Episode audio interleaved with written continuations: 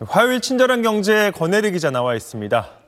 네, 권 기자 안 그래도 궁금했는데 연말 정산 정보 준비했네요. 네. 이번 주에 꼭 챙겨둬야 할이 연말 정산 자료들 정리해 왔군요. 네, 국세청의 연말정산 간소화 서비스가 어제부터 열렸습니다. 네. 연말정산에 필요한 대부분의 자료들이 이미 들어와 있을 텐데요. 오늘과 내일 꼭 챙겨야 할 거는 여기에 빠진 게 뭔지 제대로 알고 챙겨 놓는 겁니다. 잘 빠져 있는 자료 첫 번째, 기부금입니다. 빠져 있는 내 기부금 영수증 챙기시고요. 내 부양가족이 낸 기부금도 정산할 수 있습니다. 종교시설 기부금, 부양가족 것도 됩니다. 그리고 여기서 국세청이 안내하는 한 가지 팁이 있습니다. 2021년과 22년에는 기부금 세액공제율이 한시적으로 20%로 올랐었습니다. 지금은 다시 15%로 돌아와 있습니다. 그런데 기부금 공제는 2월이 가능하거든요. 기부금을 냈던 바로 그 해에 공제받을 수 있는 한도를 초과해버렸다. 그러면 나중에 초과분에 대해서 공제받을 수 있는 겁니다. 무려 10년치를요. 올해는 2013년 이후에 낸 기부금에 대해서 다 가능한 거죠.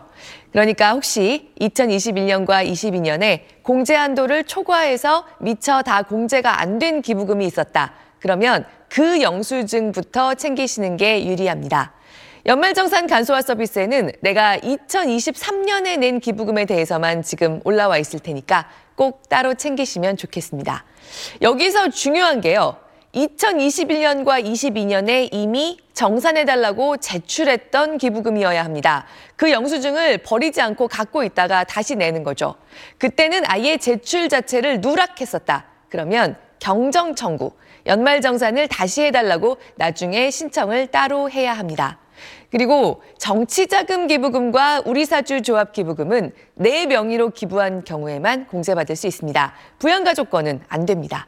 이 두 가지는 2월 공제도 안 됩니다.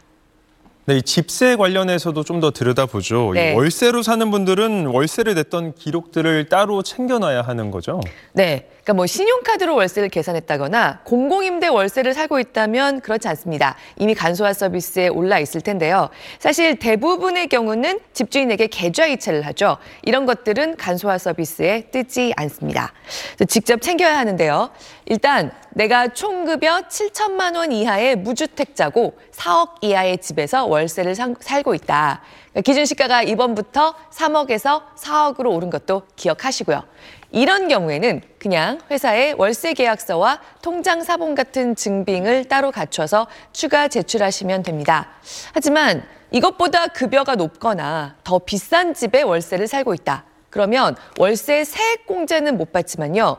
내가 쓴 돈 자체에 대한 소득 공제를 받을 수 있기 때문에 월세에 대한 현금 영수증을 발급받으시면 유리합니다. 네, 주택 임차료 현금 영수증 발급 신청이란 메뉴입니다. 지금 자막으로 보여드리고 있는데요. 이 그대로 홈택스 검색창에 치시면 바로 나옵니다. 여기에 월세 계약서와 계좌이체 증빙 내역을 올리고 신청하시면 됩니다. 네, 세무서가 한 번 확인하기 때문에 바로 발급되지는 않습니다. 사실 이걸 세무서에서 처리해줘야 하는 기한은 이달에 신청하면 다음 달 말일까지입니다. 하지만 보통 그 정도로 안 걸리고요. 대체로 며칠 안에 반영되기 때문에 아직 안 하셨다면 오늘 내일 안에 하시면 좋겠다는 겁니다. 그러면 올해 연말 정산에 반영하실 수 있을 거고요. 만약에 올해 반영을 못 시킨다고 하더라도 나중에 2023년 내 세금에 대한 정산 다시 해달라고 역시 경정 청구할 수 있겠죠. 네, 일부러 지금 사는 집의 현재 계약 기간이 끝난 다음에 반영하고 싶은 게 아니라면 이번에 끝내는 게 그래도 편리할 겁니다. 네, 기부금과 월세 이체 기록 잘 챙기셔야겠습니다. 이 밖에 챙길 것들은 또 뭐가 있을까요?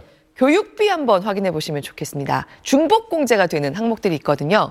해당 항목에 대해서 특별 세액 공제도 받고 신용 소득 공제도 받고 그런 것들인데요. 대표적으로 초등학교 가기 전에 어린 자녀가 쓴 교육비입니다. 근데 아이가 정기적으로 다니면서 학원이나 체육시설로 등록이 돼 있는 곳이어야 합니다. 근데 사실 학원이라고 등록을 안 해놓은 미취학 아동 기관들이 많아서요. 간소화 서비스 교육비 항목에 올라와 있지 않으면요. 아이를 보내는 기관에 업종 뭐라고 돼 있는지 확인을 한번 해보시고 누락된 거라면 영수증을 챙겨내시면 좋습니다. 네, 이런 서류들을 다 챙겼다. 그러면 모레 18일에 편리한 연말 정산 페이지가 열립니다. 이게 진짜죠.